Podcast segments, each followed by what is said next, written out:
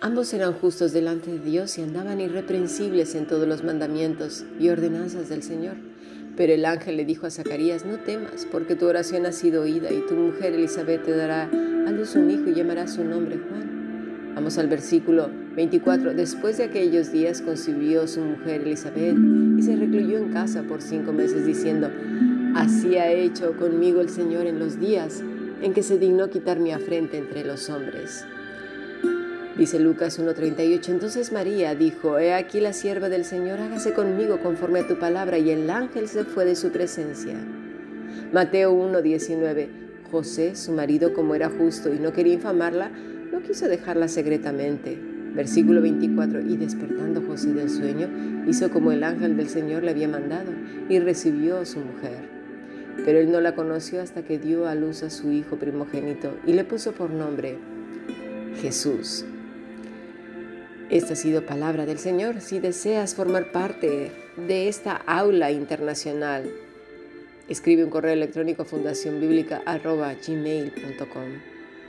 Muy bien, vamos a seguir estudiando pues acerca del Evangelio según San Lucas y al mismo tiempo de los otros y toda la escritura. ¿Por qué, ¿Por qué profetizaron todas estas personas? ¿Cómo fue que se dio el proceso de emitir estas palabras de parte de Dios.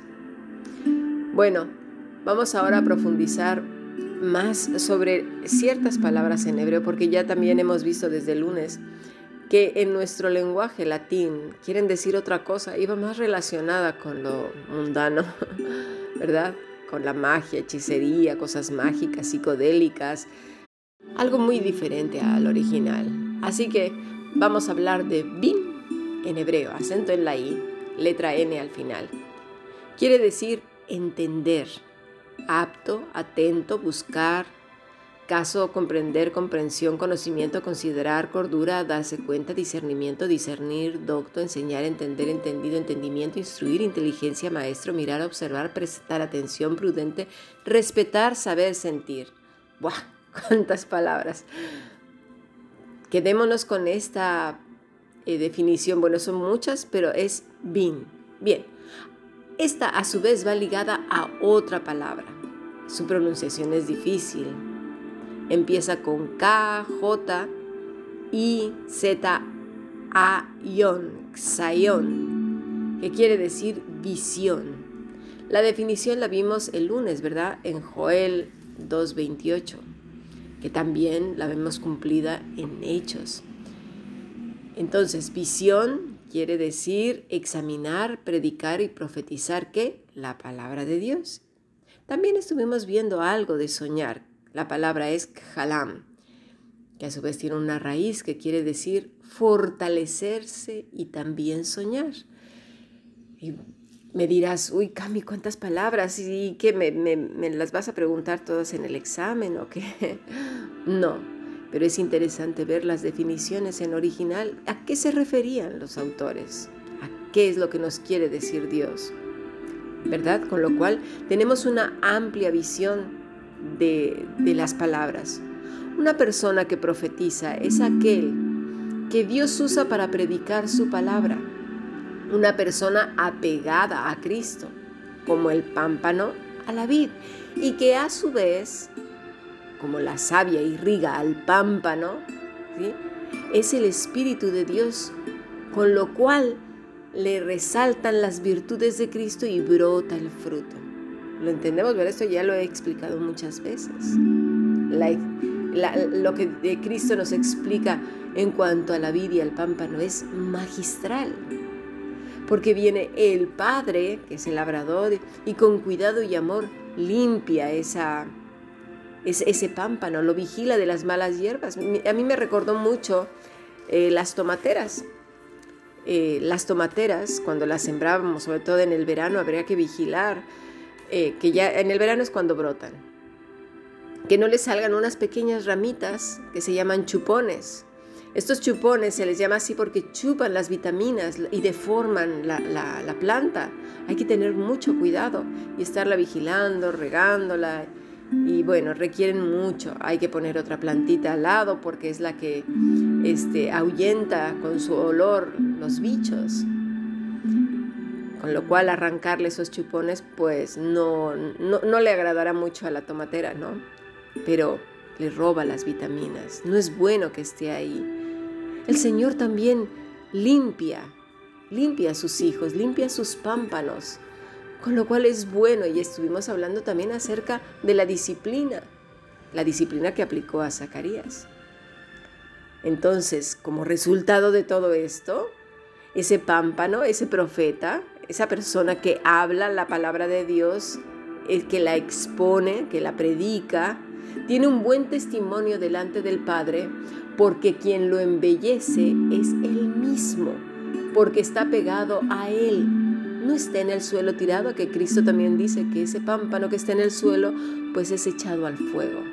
¿Por qué? Porque hace las cosas como se le da la gana, como Él cree, ¿sí? Y habla precisamente de los religiosos, de los laxos, de los impíos, de los mágicos, todo ese grupo de personas que se las ingenia como quieren y que no están apegados a Él.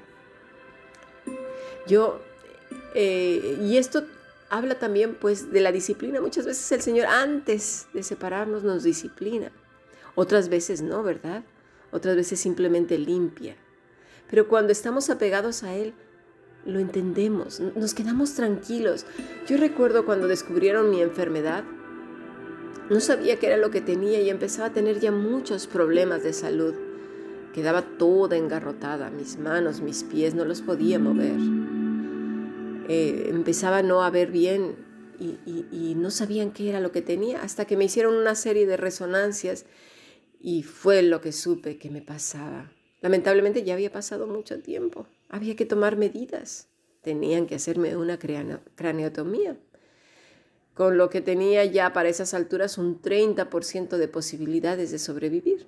Pero no me lo pensé. Dije, adelante, háganme la operación. Si me marcho, me estaré con el Señor en ese mismo instante, ni cuenta me voy a dar. Y si no, me tocará luchar.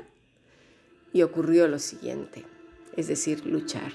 Hasta el día de hoy sigo luchando y el Señor sigue glorificándose. Con lo cual todo lo que sucedió he encontrado el sentido. Muchas cosas no, pero otras sí, porque no se trata de mi historia, sino la historia de todos, aún de los médicos, pues no se explican que yo me haya recuperado. Me habían sugerido solicitar la eutanasia y sigo aquí. así que cuando el Señor aplica limpiezas, aplica cosas en las cuales en ese momento decimos, ay, qué horrible, qué mal. No es cierto, no es así. Estad quietos y ved. ¿Cuántas veces hemos hablado de eso? Con lo cual me llega, me lleva, perdón, al siguiente punto, el discernimiento. Deuteronomio 18, 19. Mas a cualquiera que no oyere mis palabras que Él hablare en mi nombre, yo le pediré cuenta. Vamos hasta el versículo 21. El profeta que tuviere la presunción de hablar palabra en mi nombre, a quien yo no le he mandado hablar, o que hablare en nombre de dioses ajenos, el tal profeta morirá. Y si dijeres en tu corazón, ¿cómo conoceremos la palabra que Jehová ha hablado? Bueno, con discernimiento con discernimiento. Ayer leímos también las palabras de Salomón, primer libro de Reyes 3.9. Da pues a tu siervo corazón entendido para juzgar a tu pueblo y para discernir entre lo bueno y lo malo, porque ¿quién podrá gobernar este tu pueblo tan grande? ¿Qué es lo que necesita? Discernimiento. Vamos a explicarlo un poco más ampliamente en nuestro siguiente podcast porque es muy importante en la vida cristiana. ¿Para quién va dirigido ese discernimiento? Sigamos aprendiendo, pasemos al siguiente podcast.